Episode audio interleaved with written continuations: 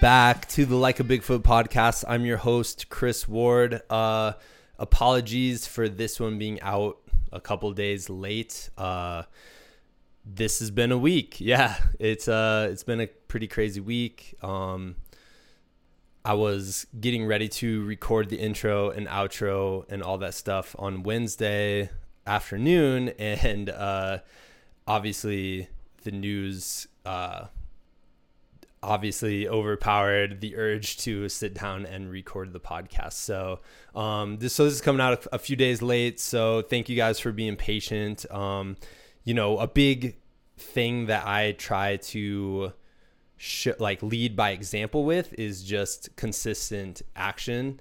And trying to get this podcast out every single week is important to me. Um, because one, I just like to do it, but two, I also, you know, want to show just like what the power of consistent action is.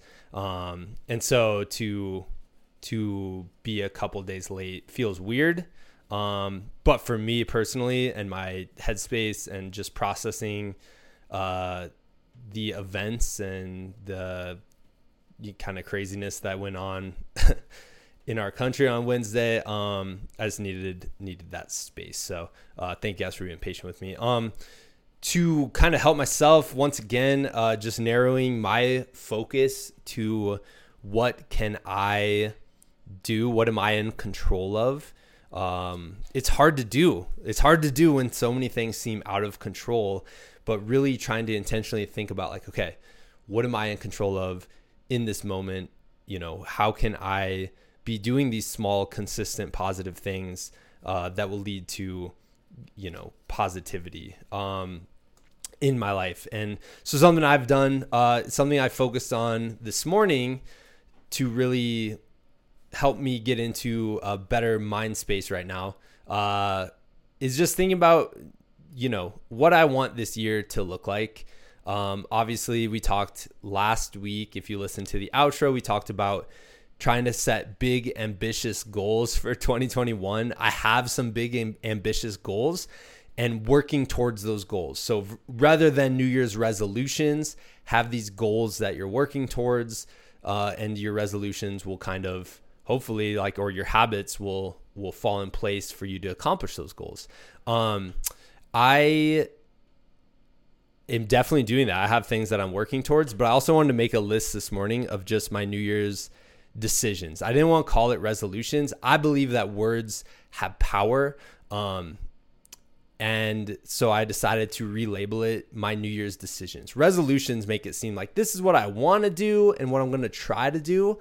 Decisions make it seem like this is what I've decided to do this year.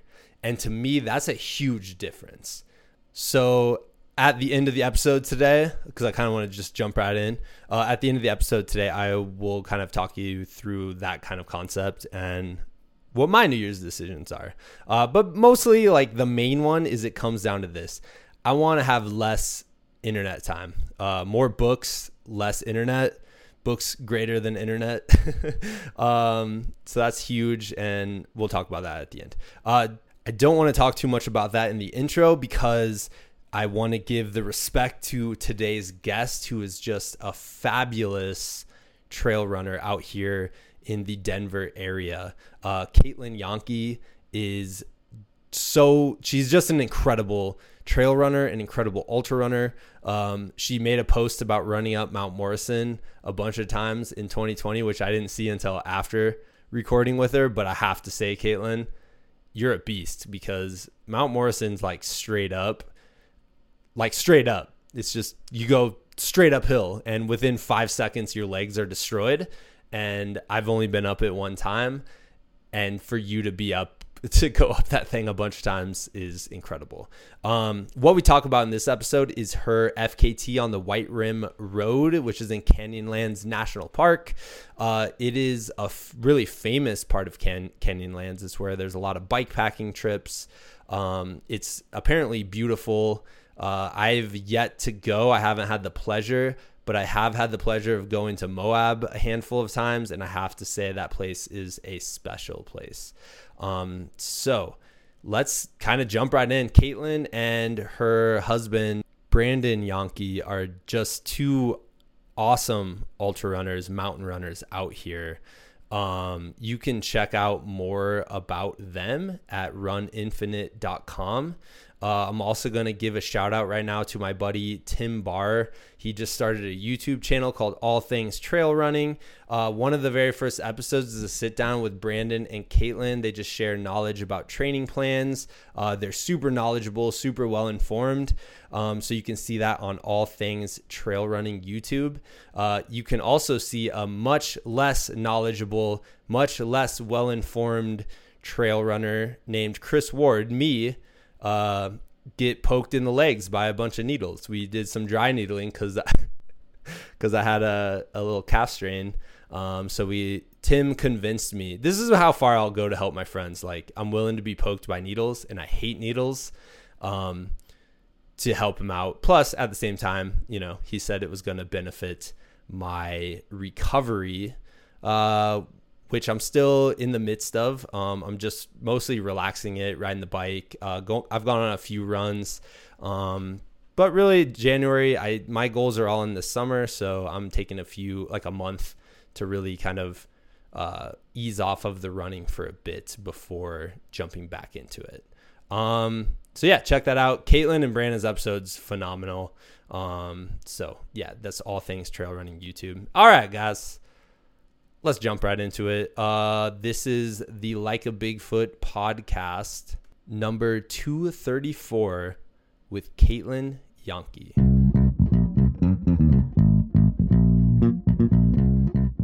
Today, I am very honored to welcome Caitlin Yankee to the show. Uh, Caitlin, from all everything I've heard, you're just a complete badass ultra runner. Um, you just set the White Rim Trail FKT, uh, which is, I mean, the White Rim Trail in Utah is like an iconic trail yeah. through Canyonlands. And so I'm super stoked to hear about that. Um, I did want to do this first though, because I feel like I always like wax poetically about ultra running, you know, and you make it sound so glorious. So first I do want to hear like I want you to like romanticize the idea of ultra running and then we're going to hit them with the reality of it. Oh. Yeah. The I don't know if there is a romantic way to say it. There's I don't know. What is what does ultra running bring to your life that you find so it, wonderful? It brings I don't know, it just it fills my cup. It brings a lot of joy. I can go places on two feet that most people decide, hey, I'm gonna drive to do that and i think that being able to carry yourself for 32 to you know 100 miles and even beyond is such an incredible thing that our bodies can do that it just really it's really fun to be a part of and it's really fun to experience. Yeah. Does it like build like for me it like builds confidence where i'm like oh like look what i was able to do just by pushing through the pain. Yeah yeah and you can reach new barriers with each with each distance you tackle or even if you go back to the same distance and tackle it like you're fine. It's like putting together the world's greatest puzzle. And yeah. that's what i think ultra running is. It's a fun See, puzzle to figure out. that was good. That was a good romanticizing ultra running. That was awesome. So now i want to hear like hit us with reality. How much does it suck when it starts sucking? I don't usually find that it sucks a whole lot. Nice. good except for when you can't eat. That's yeah. about it. Has has that you, happened to you before? Yeah, past 200 miles. So even on White Rim, um, I couldn't dig down any more food. Yeah. After 75, well, no, it's like 85 miles in. So that's 15 miles I didn't eat. Um, and then when I ran Leadville, I didn't eat from mile 70 to the finish. Woo! Which is a really fun way to do power line. All right, I made a note of that so we can come back to that. But that was perfect. um, yeah, so I I watched this morning. I watched your uh your little short film 100% about mm-hmm. the White Rim FKT, and I know like. And I want you to talk a little bit about your reason for taking this on. And the thing yeah. that I I found interesting about FKT is is it does seem like such a personal endeavor. Like it's mm-hmm you're not just doing like you can just sign up for a race because the race exists but to do an fkt you actually have to like go out research it create it sometimes and like yeah. go out for a reason. So can you talk a bit about that? Yeah um, it was a route that my husband and i kind of had not really in mind to tackle this year but we've been out to canyonlands before and we've always wondered like what this would be like if we did 100 miles on the white rim road and then you know everything kind of fell apart and races were all canceled. And it was kind of what am i going to do? My main race isn't going to happen. And i wanted to put work towards something even if it was you know tackling a personal challenge. And that just seemed like a fun idea. And i didn't realize at the time how much hard work it was going to go into like logistics and everything else. But at the time it was like this is something that could be really cool. Yeah were you like all of us like seeing everybody online taking on FKTs? And was there any specific one that kind of like inspired you? Um, I really enjoyed watching not so much people like, yeah, complete the FKTs, but also people doing things for like bigger causes. Yeah. Which was really inspiring. Um, one of my teammates, Hannes, went out and he did the Nolan's 14 line and we got to experience and be a part of that. But he did it for Black Lives Matter. And then on the top of every peak, he had a name of somebody. Wow. And so it was really cool to see him push his limits while also saying, I know I have this goal and I'm not going to quit until I get to George Floyd, which was his last peak. Wow. So it was really, that was really inspiring. Or people doing things, you know, to fund research, things that were beyond that internal, I guess, pull to be like, I got an FKT more so than that, but to do something also for the greater good, dedicate their miles to something or put a cause behind it, kind of yeah. make changes they're doing it. Yeah, no, that's, and I have to imagine, you know, having a cause bigger than your just, like you said, just to do it, you know, like yeah. bigger than yourself. Um, you can draw from that probably in those hard moments. I mean, Nolan's 14. I mean, even hearing about that thing, I'm like, that sounds brutal. But to have something it's like that where you yeah, where you're you're really pulling from something so much bigger than you has to be huge. Yeah. And it definitely is more than just like that motivator of like, I must finish or I must do it in that time. You think of everything else that you've not put on the line, I guess, maybe that you've put out there. They've put out into the world saying, I'm doing this and I'm not going to give up until it's done. Yeah. Yeah. So can you talk a little bit about your personal reason? I know you were uh, you know, raising awareness and funds for um multiple sclerosis. Mm-hmm. Can, can you kind of go into that a bit? Yeah. So I picked to do after I picked the white rim, I just I felt like it wasn't wouldn't feel right if I did it just to do it. And I wanted to kind of put something behind it. And I've been a part of an organization um, called MS Run the US for several years. Um, I ran the relay in 2014 and then ran it back in 2016. And they all had to go virtual and it was just something kind of pulling at my heartstrings of like what else can we do to create awareness for people like my dad who has ms that are out there and how can we generate some of that um, and that was kind of my pull to pick ms um, also because my dad and my best friend have ms he's you know i've seen it firsthand how it affects somebody and yeah.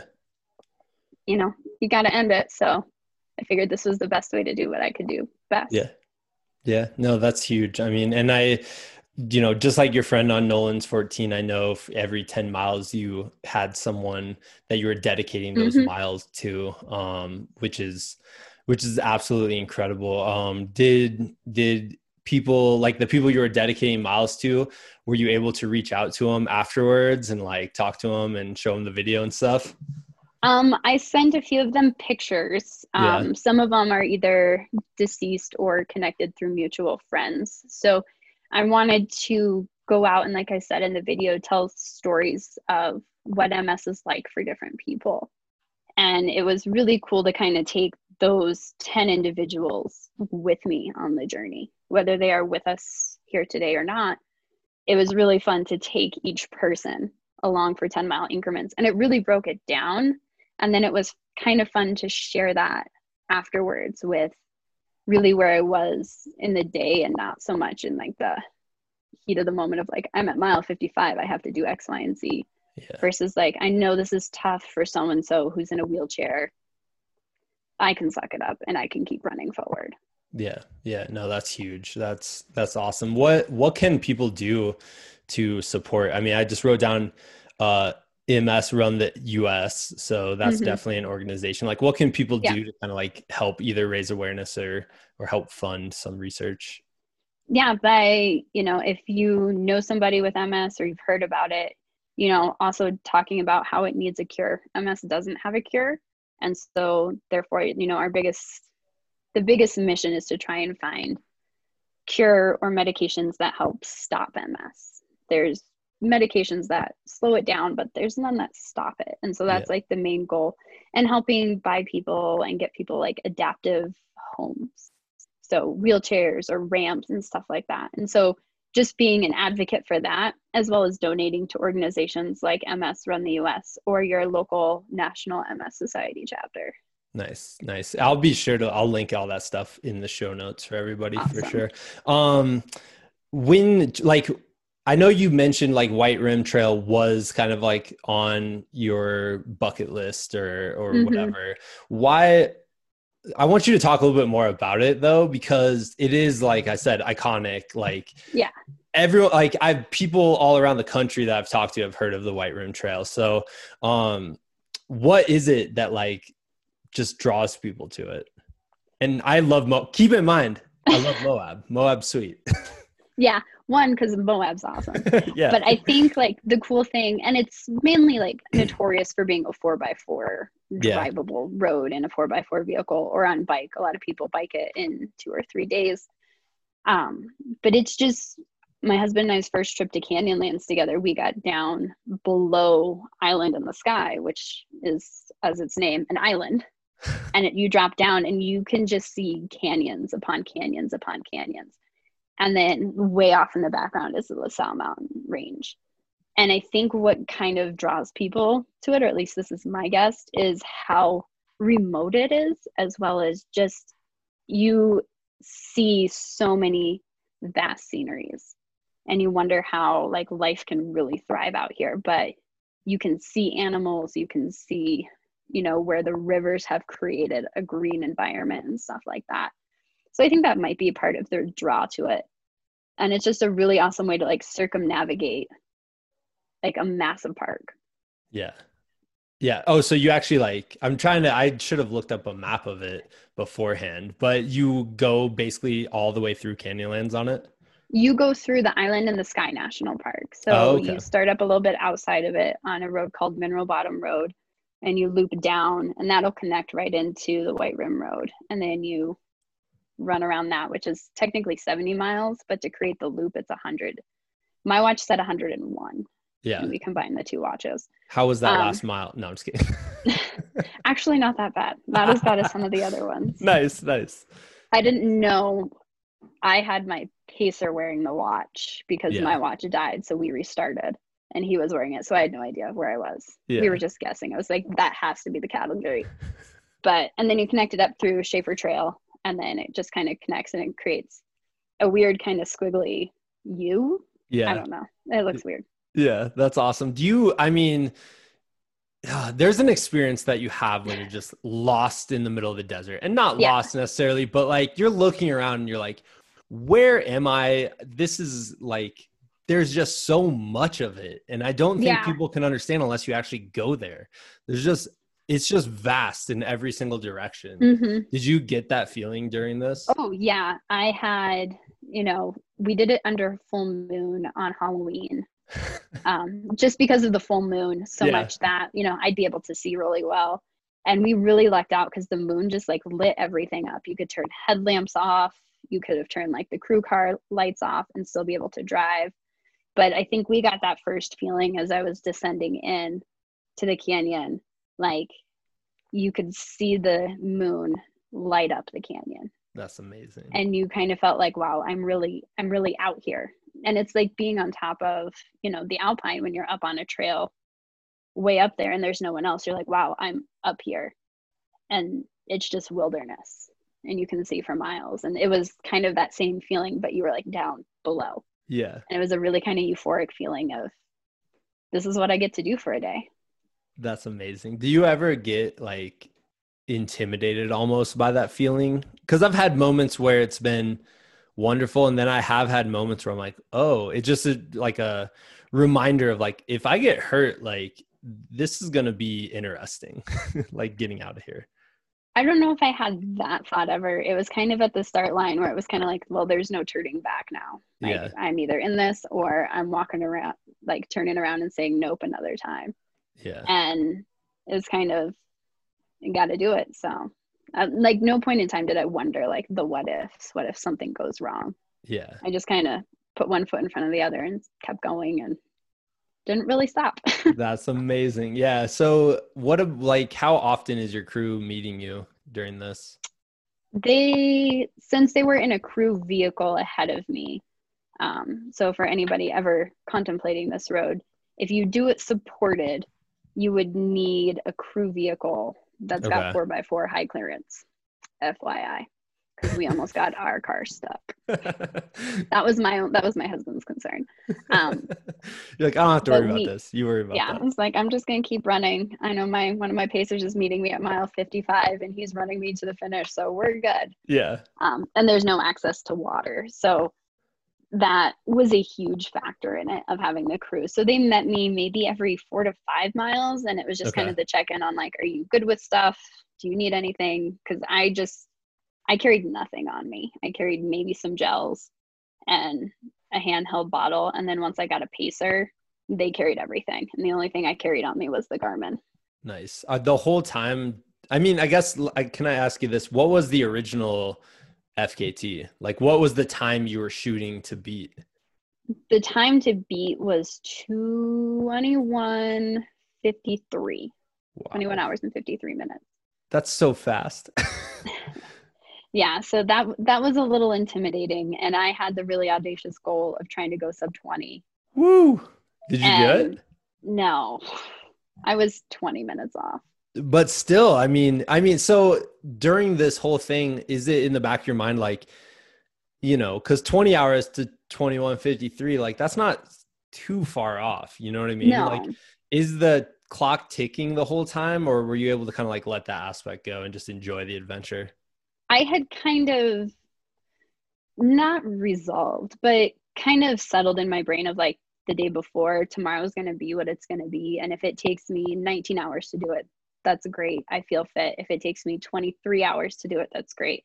If I have to walk it in at 30 hours, my main intent overall was to finish Yeah. and to, you know, you know, bring awareness. But, you know, the ultimate goal was to set an FKT. And that was just kind of like that secondary goal. So my crew knew ahead of time, like, if we're out here 30 hours, we're out here 30 hours. You got to deal with it. Yeah. But I just, I put my feet on the ground and I just kept moving. And I was really surprised with how well I was moving. And it never really was a thought. I think the only time we were checking time was with my last pacer in the last 10 miles Yeah.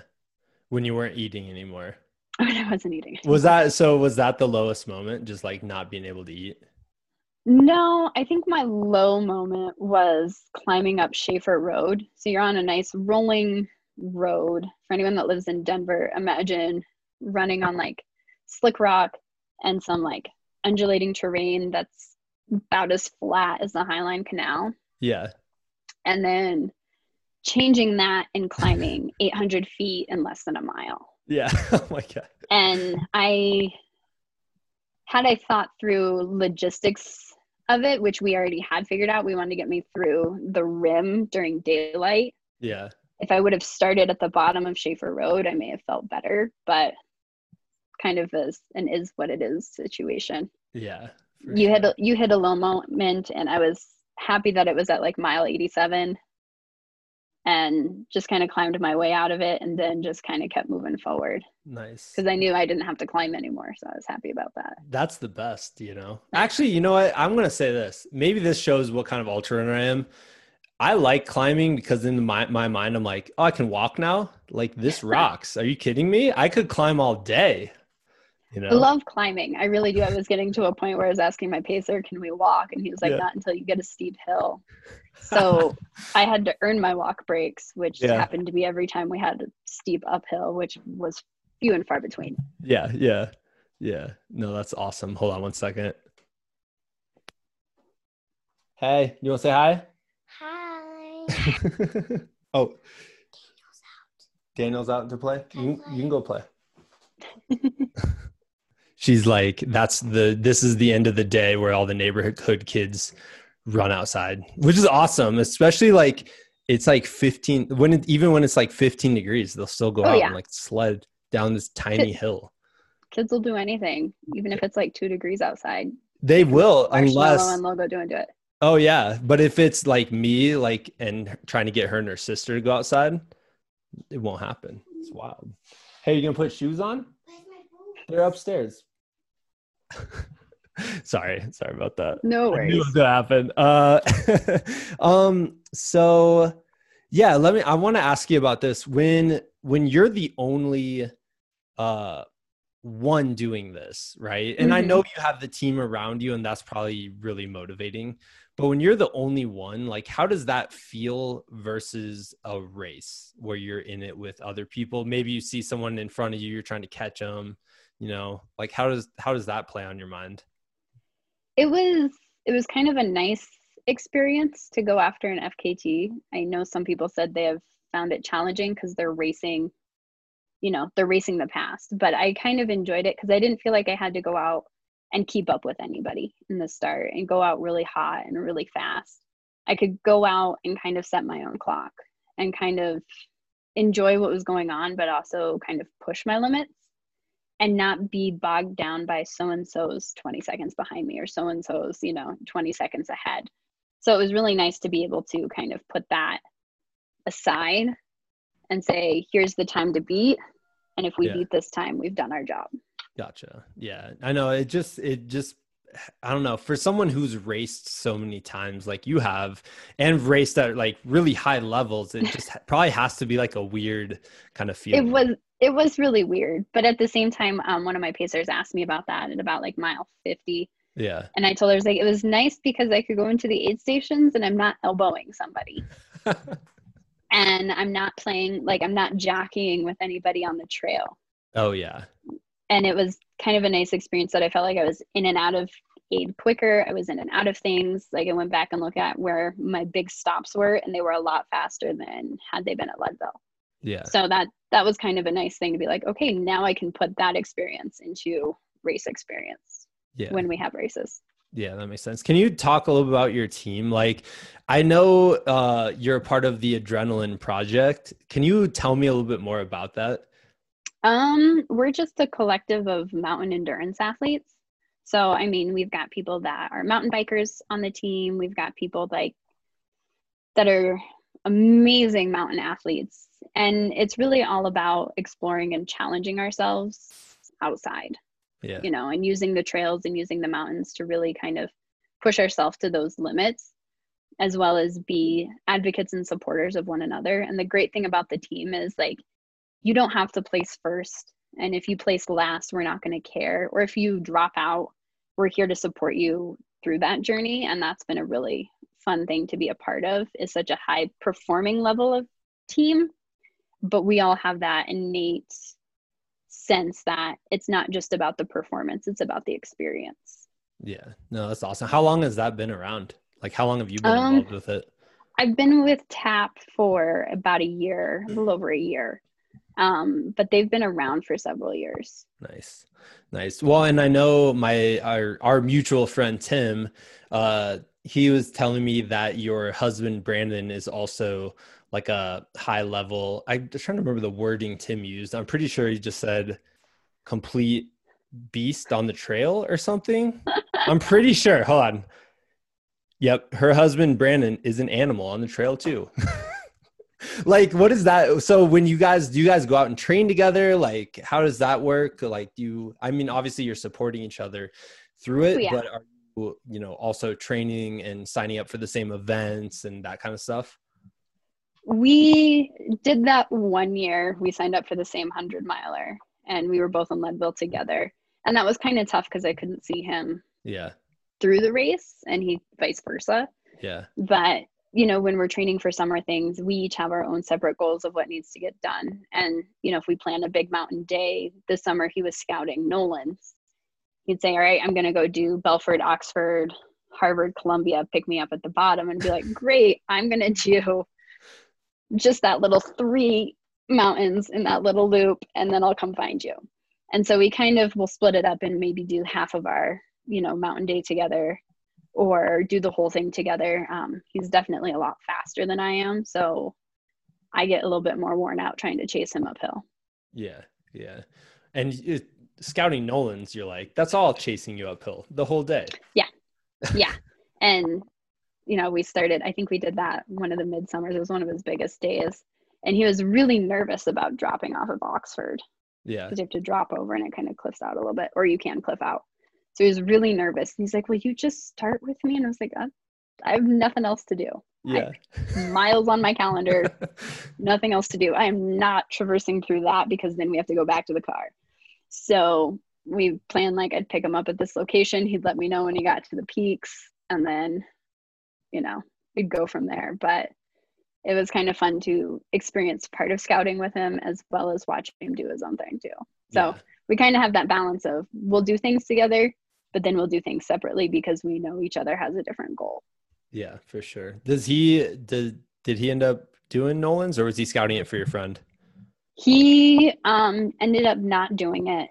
Um, came down with a little bit of a heel injury, so oh. he's working on getting that back. But definitely got a lot of good um, beta on the terrain, and that'll probably be his project next year. Yeah. Yeah. Yeah. Had How do you... pull the plug like a week before for his attempt. Oh, that has to be but, the worst. But we at least learned we learned a lot of lessons and I think we really he really got a lot of good closure pacing Hannes and helping out, you know, another person complete such a, a audacious line. Like that's it's intimidating to me, but and a lot of other people that even do it, but to watch somebody complete it was really inspiring. Yeah, yeah. Do you what do you guys do in the winter? Like how do you handle like you get done with the White Rim Trail and like what do you do then? Do you take like a month off? Like do you guys ski or you know, do you take any time off of running at all? I don't ski very much. Um I used to all the time when I was a kid, but I just don't do it very much anymore. Um, my husband does. He likes to ski. After White Rim, I took like two or three. I took one week entirely no running. Yeah. And then like eased my body back into it, and it took a lot out of me. It, I was really surprised. I did not bounce back as fast as I thought I would. Um, like coming back from Leadville, it's been a lot faster because you're on such a softer terrain. Oh, okay. And since I was running on slick rock and a flat road, like I could still feel my hips three weeks afterwards of like, wow. I did damage. Um, but you know, pounding hard, and I'd put myself not in a hole, but I'd push myself, I think, harder than I had in a race setting. So that was another thing that really kind of took a lot out of me. So I'm slowly trying to find fitness. Yeah. But I'm in no rush. It's kind of nice to have a season of just enjoying running to enjoy it and then probably come January we'll start ramping up things to train for summer stuff. Yeah, for sure. And like especially like where you are in Morrison, I mean it's hard not to. That's the problem though that I find yeah. is like most days are nice out. You can run most days out here. Mm-hmm. And it's just there's so many pretty trails too. Like we're so spoiled yeah. and it's hard not to just be like, "Oh, I just want to go out I just want to go out on the trail right now, you know? Yeah. It's almost like taking time off is difficult, as weird as that sounds. it is. It's necessary, but it's really hard to do. It was a nice mental break not to be pushing towards something. And yeah. now like having to gear my brain up into like, oh yeah, we're doing mileage again. Um, has been fun, but it's also been fun to like watch my body start getting back into shape because you're I fell out of shape quickly. But that's because I was like, I'm gonna walk today instead of run. Which was, you know, I give myself grace. Yeah. Yeah, for sure. Well, so after accomplishing something like that, like such a huge goal, what do you feel almost like internal pressure to like one up yourself almost or or like when you're setting your goals for next year is there any pressure to like i have to go farther or faster or whatever not so much in that respect. It's kind of been like the what what would be fun to do. And there's yeah. you know i'm signed up to run the high lonesome 100 which is more of an alpine ish course a lot of climbing which i was supposed to do this year but they canceled. Okay. So it's kind of like you know whatever i do i want to put goals into that of doing my best out there.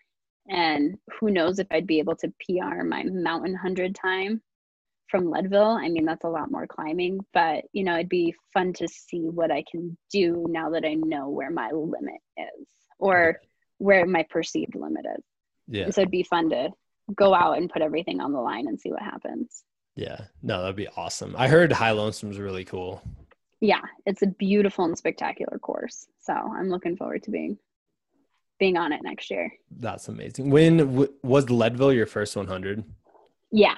Oh my gosh. Why did you pick that one? Just cuz it's like um be like it's Leadville, you know?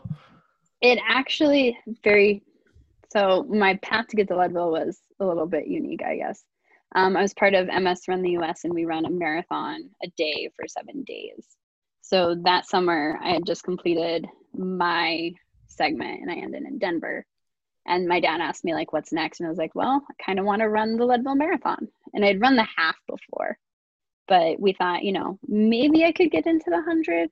Yeah. But we don't know. But it was just on the calendar of like, let's do it for fun.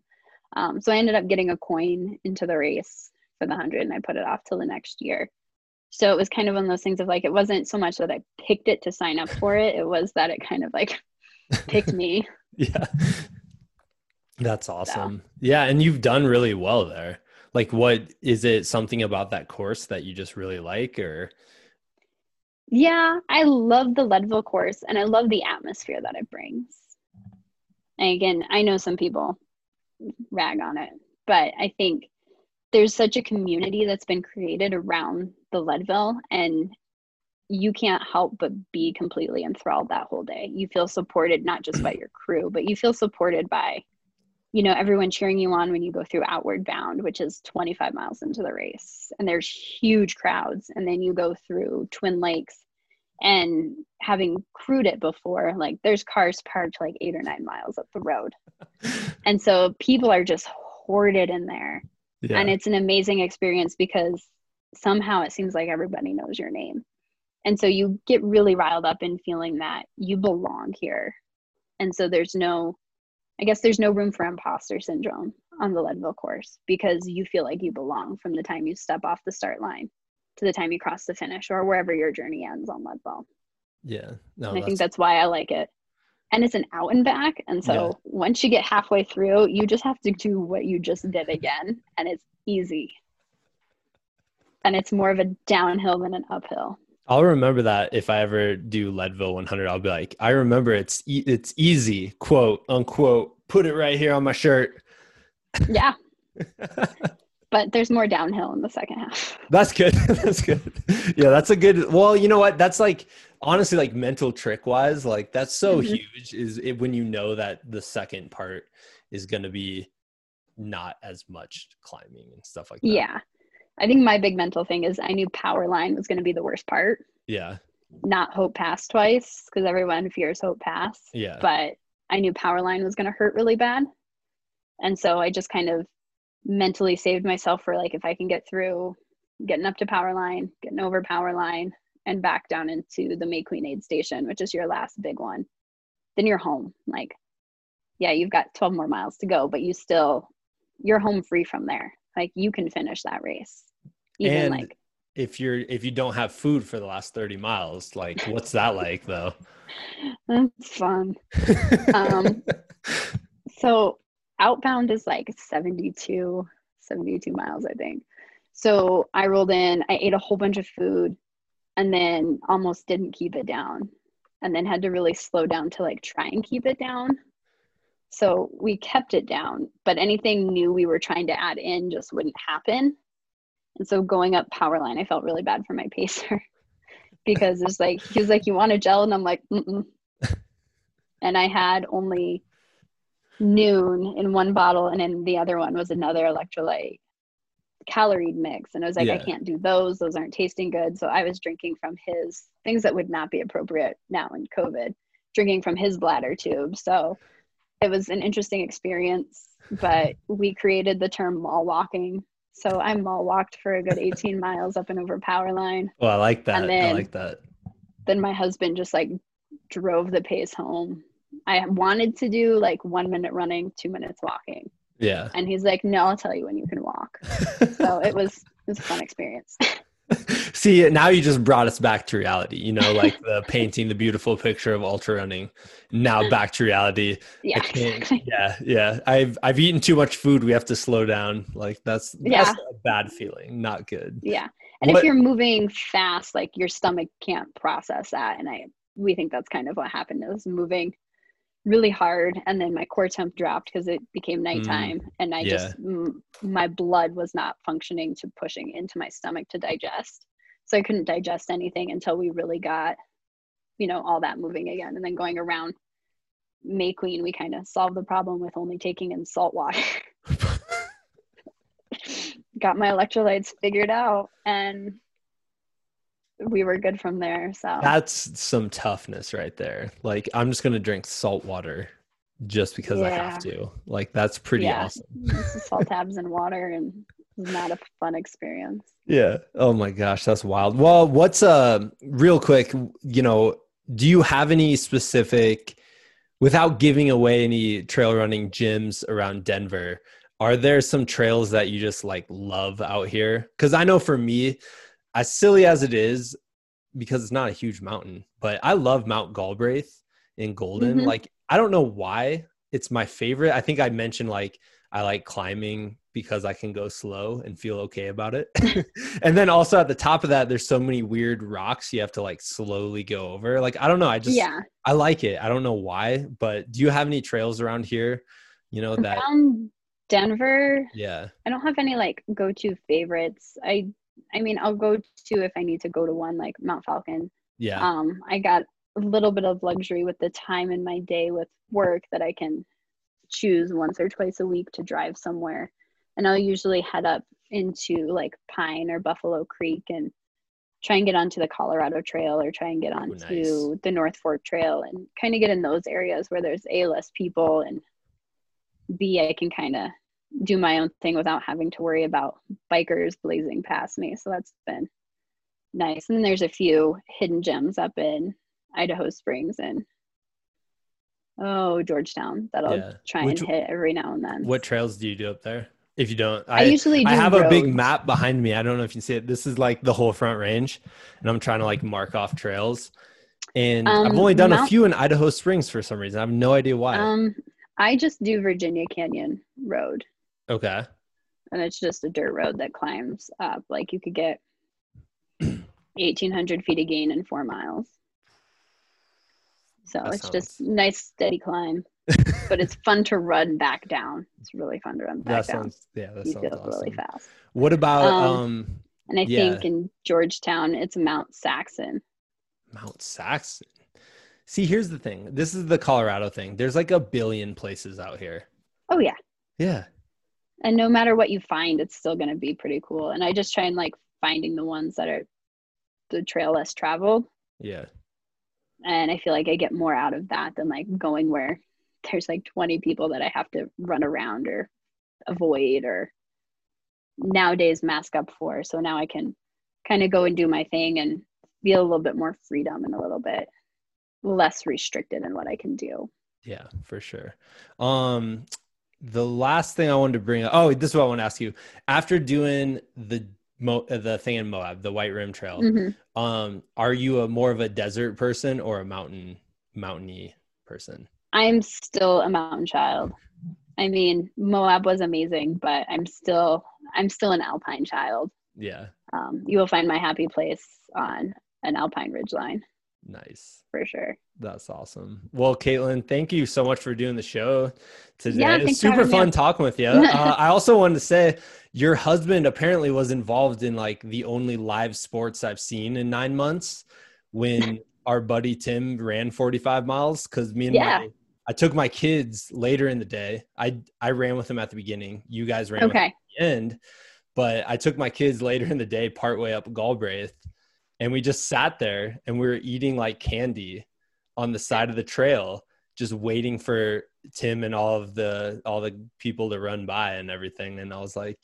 yay and it was awesome i was like this is live sports Yeah. That's kind of cool. Did you go up like the main trail or the one off of out of the canyon? um we did the main one not the Okay. numbered one they yeah so they were coming down when we saw him and they Okay. He looked, tired let's just say that but like you Was said he was crushing the Two other people?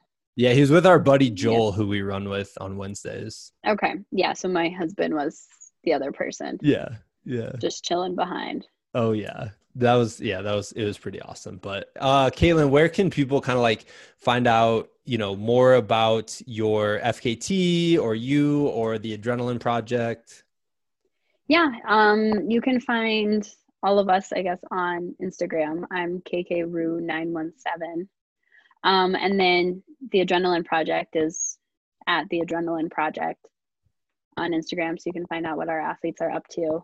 And pretty much on my Instagram, you'll figure out, find out more about the FKT. The link to the video is up there, um, along with the page um, Run Infinite at Run Infinite on Instagram. Um, they are the ones that um, put out the video. Nice. Yeah, that's awesome. Well, Caitlin, thank you for coming on the show. And uh yeah, we'll Thank have to get back at you at some point.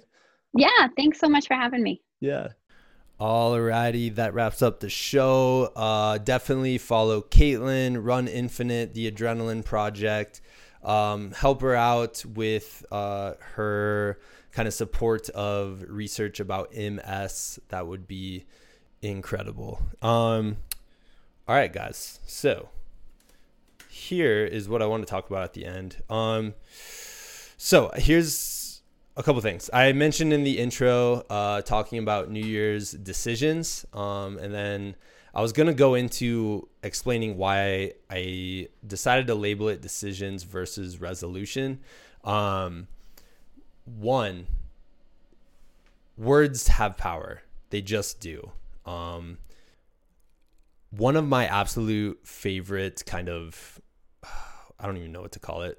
I don't want to call it self help book, but uh, mindset, like solid mindset book, is called The Four Agreements. Um, and you might be like, here he goes. He's going to talk about the four agreements. Yes, I am for a second. Um, the very first agreement is be impeccable with your word. Okay. So that means this speak with integrity. Say only what you mean. Avoid using the word to speak against yourself or to gossip about others. Use the power of your word in the direction of truth and love. Um, words are powerful. What we say to people, what we type, what we write, what we say to ourselves, that stuff is powerful because eventually those words turn into action. And for me personally, I want my actions to be positive, to be supportive, to help others, um, to spread goodness, right? That's kind of one of my main goals with this podcast, but also with my life as a teacher, as a dad, as a husband. So, what you're saying, what you're typing, what you're putting out there, that stuff is powerful, and you should understand that. Um, when I'm talking to myself, I'm not calling it New Year's resolutions. Resolutions to me means uh, they're things that I want to do and I'm going to try to do. Um, versus New Year's decisions are these are decisions. My mind's made up. These are what I'm doing. Okay. Um, my buddy Calvin, Calvin Johansson, if you haven't listened to his episodes, holy smokes, he's the best. He always gives me calspirations. Um, he posted the story of a conversation he had with the amazing endurance athlete James Lawrence. Um, James is also goes by the Iron Cowboy. uh, he's a complete he's done some crazy stuff. If you followed it all, there's the 50 50 50. He ran 50 Ironman triathlons in 50 states in 50 consecutive days and brought his five kids along with his wife, which as a parent, I'm going to be honest, that's more impressive to me than, you know, the insane, crazy, one of the best endurance accomplishments of all time, right? Just bringing your kids along and the cra- the craziness of that. Um, he recently set out and you can follow along his journey and i would highly suggest doing it uh, starting in march he's going to attempt to do 100 ironman triathlons in 100 consecutive days. That, my friends, is an ambitious goal, an audacious goal that we were talking about last week.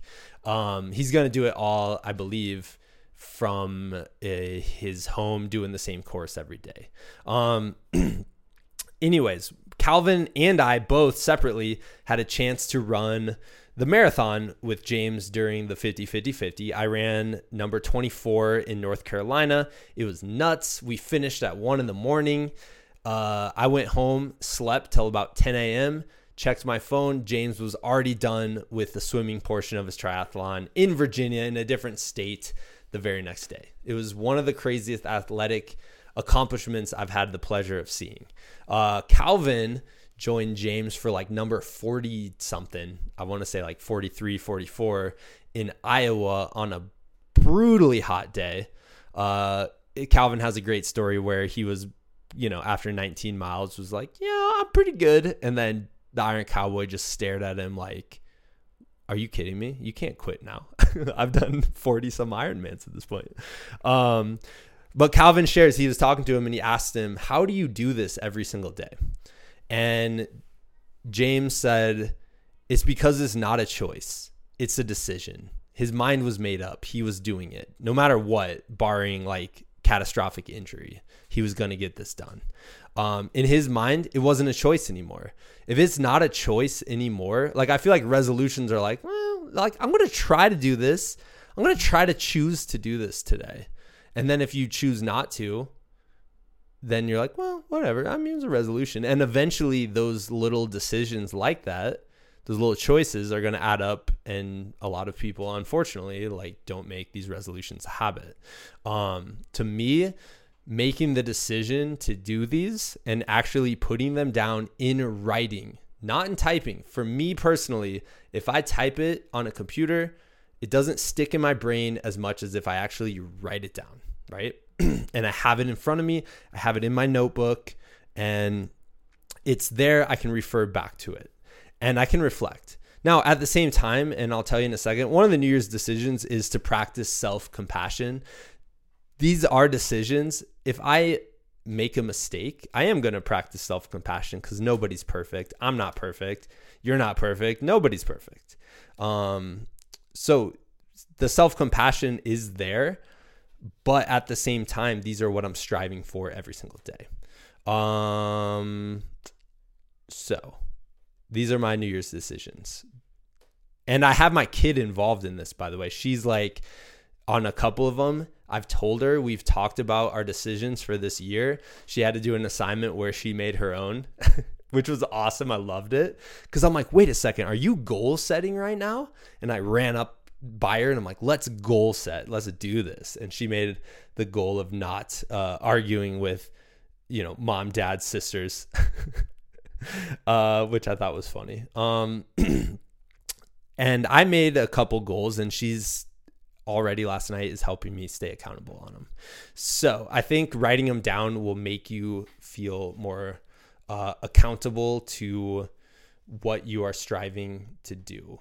Okay. And don't write stuff down just to write it down. Don't just be like, I want to give up sugar. If you don't really want to give up sugar, don't give up. Like, don't try to make that your resolution because it's not going to fit in your life. Make sure it's something like that you are actually passionate about because it's going to make you more likely to succeed. Okay. I've done a lot of reflecting over the last month, probably on areas uh, in my life where I could grow, where I know that I am doing things that aren't beneficial.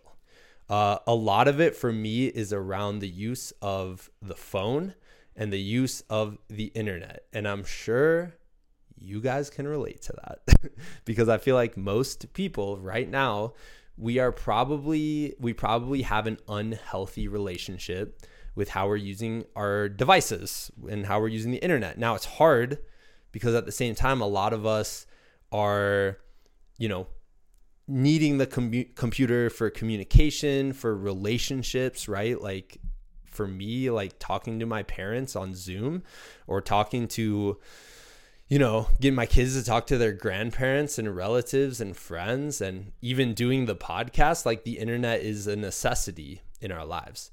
Um, it's also really hard to have discipline around though. So if I I've told myself in the past where I'm like, "Hey, I'm just going to jump on this for an hour like this half an hour every day." And it doesn't it doesn't work. Like just trying to say that I'm going to do something, I don't have the discipline when it comes to the phone and the internet. Um, and I don't want to be a parent who's on my phone while my kids are playing and, you know, growing up uh, before my eyes that aren't even seeing them because I'm distracted by constantly scrolling. Um, I don't want to do that. That's not who I see myself as. And yet I've caught myself doing that um, too many times. So, anyways, uh, here's my New Year's decisions. Putting it on the podcast too to hopefully add a little bit of accountability here. Um, number one, super important: more books, less memes, tweets, or reading people's reactions. Uh, books are greater than the internet. um, you know, anyone can go on the internet and write two, like a two sentence reaction to something and that doesn't necessarily make it the information that I want to be reading, right? I want to read something that's well researched, backed up by sources, things like that. So, books greater than the internet. I'm in the middle of this fantastic biography right now about uh, George Washington. It's super interesting. Uh, I didn't know any of this stuff. I, you know, thought I knew how the country was formed and the thoughts and ideas and concepts of, you know, of people in the time and I had no idea. And what you learn is a lot of history obviously repeats itself because of human nature and super fascinating. So uh, I'm learning a lot. It's a lot of info. It's like an 800 page book. Um, so I'm gonna read, try to read more books. And sorry, I keep wanting to say try. I'm gonna take that out of my language. I'm going to read more books if you're still listening at this point. Um, Next part more patience and attention to the kids. When the kids are around, more attention, more patience. This ties into my phone as well. I find if my phone's around or I'm trying to get something done and my kids are just wanting attention, I will, it'll just, the phone trying to get stuff done when my kids are home, it just adds this extra stress and I can't give the attention that they deserve. Um, the next one, after I pick my kids up in the afternoon, um, this is what my six, my six year old is helping me stay accountable for. After picking my kids up, I plug my phone in upstairs. Um, it's out of my sight, out of my mind. I have to actually like walk up the stairs to check it. Uh, I can always, I'm saying to myself, like, I'm not saying cutting it off completely. I'm saying I can check it. I can go up there and look every so often uh, to see if I have like a message or something like that, but it's out of sight, out of mind. Uh, the next part, write every day. Um, I've been keeping a journal. It takes 10 minutes, uh, but it's so useful for just giving me a second to gather my thoughts and get them out of my head and put them on paper. Once they're out of my head, I don't have to worry about them. They're written down. Uh, next part consistent forward progress on prog- projects I'm working on. Um, there's a huge project I'm working on. Uh, it's overwhelming. If you look at the whole thing, you're like, this is impossible. Um, but if you just work on it consistently every single day and you do a little bit for it every single day, I'm finding that I'm able to check off a lot of the items that are going to be necessary for me to complete this. Uh, we'll talk more about that in the future. Uh, next part moments of quiet. I have three kids. What is that like? Right? Moments of quiet. But at the same time, I'm not helping myself when I wake up in the morning and uh, I instantly decide I'm going to listen to a podcast or or something as soon as I wake up and doing my workouts and stuff like that. So moments of quiet, however, do that. That's added to my to-do list on I just need this. Um, the next part, intentional acts and thoughts are greater than sleepwalking through the day. So acting intentionally versus being caught up in momentum. Uh, next one's just fun for me. It says explore new parts of the world. That's always a decision I want to make. Exploring really brings a lot to my life. Uh, I, I love it so much. I love seeing new parts of the world, uh, even if it's just a new trail in my own backyard, um, or if it's you know somewhere halfway across the world. Any new I like to see new parts of the world because it reminds me just how big of a place, like impossibly big. Like I'll never be able to explore every nook and cranny of the world. And I like that reminder um, that there's always something out there that's going to capture my imagination. It's going to make me excited to be alive and be a human. Um, at the same time, my next th- New Year's decision is a greater appreciation for things I'm familiar with. So I'm finding there's a balance there, right? If I'm always exploring new parts of the world, am I truly appreciating my own neighborhood? Am I truly appreciating my own backyard? Am I appreciating the trail I've gone up 200 times at this point? Um, you know, I need to find a greater appreciation for things I'm familiar with. And I think that's something we've all been forced into probably over the last year. Um, but it's something I want to be intentional about uh, in 2021. Um, next part, lead by example. Um, that's big. How you show up, what your principles are. Um, you know, that's that's what people take away more so, um, more so than just you spouting stuff out. Right? Words do have power, but for those enlightened, you're going to be able to really see a person for who they are by how they are acting in situations. Um, this is one I talked about. Practice self compassion. Uh, there's an awesome, I know my wife talked about it a few episodes ago. Uh, there's a podcast called The Happiness Lab. Uh, she just did a whole episode going into the new year about self compassion. It's get rid of the inner drill sergeant. I like having an inner drill sergeant um, but at the same time, like I personally, I like, you know, when I be, and here's why. Uh, let's say I wake up in the morning and I don't want to get out of bed and I don't want to do my workout or whatever. Okay. I need that inner drill sergeant for like a 30 second time period. That's like, dude, get out of bed. Like, you just got to do it. Right. That's how my inner drill sergeant talks. He's like, actually a pretty good good guy. Doesn't yell that much. Um, but I need that, right? I need to be strict with myself in those moments. But what I find is, and here's why because when I actually get out of bed and I get moving and I'm doing the things I'm supposed to be doing, I find a lot of self joy there, right? I find like, oh yeah, man, I like this. Like I'm enjoying this. Um, so sometimes I just need that drill sergeant to keep going. Um, but self compassion is just being able to understand that you are human and you are capable of mistakes. Uh, I have a high expectations. I set high expectations for myself, and when I'm not meeting them, which is you know it happens for sure. There's definite definite times where I'm not meeting my own expectations. Um, I can get disappointed. I can get kind of down in a funk. So practice self compassion. That's going to be huge. And lastly, in 2021, embrace creativity. Um, I'm I like being creative. I like creating things. Uh, it's actually bringing me a lot of joy and a lot of purpose. And sometimes I just create things for the entertainment of myself or my friends. Um, but I think it's important to get in touch with your creative side because you are a unique individual with a unique perspective. Uh, and what you create is how you communicate that perspective to people.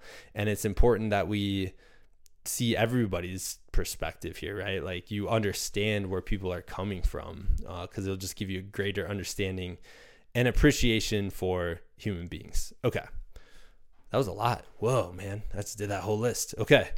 Holy smokes. If you're still sticking around, thank you. Uh, um, I'll probably listen back to this. I'm going to try to re read my list every week or listen back to this every so often. Um, so yeah. Anyways, uh, once again, thank you, Caitlin. Please support what she is doing. Run Infinite, the Adrenaline Project. Um, check out her video on all things trail running. They have some great advice. Setting up a training plan. We're in January. We might have a, events on the docket. We might not. We might just have things we want to train for because these are things that are goals in 2021. But her and her husband, Brandon, just have excellent advice there. Okay. All right, that wraps it up, guys. Uh, next week we're coming back. We're going to be talking to Darius Sam. Um, we ta- spoke to him a few months ago. Um, he attempted his first 100 miler uh, to raise money for the food bank in his town, and it captured the imagination of a whole lot of people. He raised a whole lot of money. Um, he's a young kid. He's like 20 which is awesome. And now he's back at it. He just finished another 100 miler uh, to raise money to support a men's mental health program uh, or help create a men's mental health program in his community. Uh, I think it's awesome. And then, yeah, we get into that story. We get into some of his ambitious goals in 2021. So uh, come back for that. All right, guys. Um, hope you guys have a great weekend. We will get back at you next week.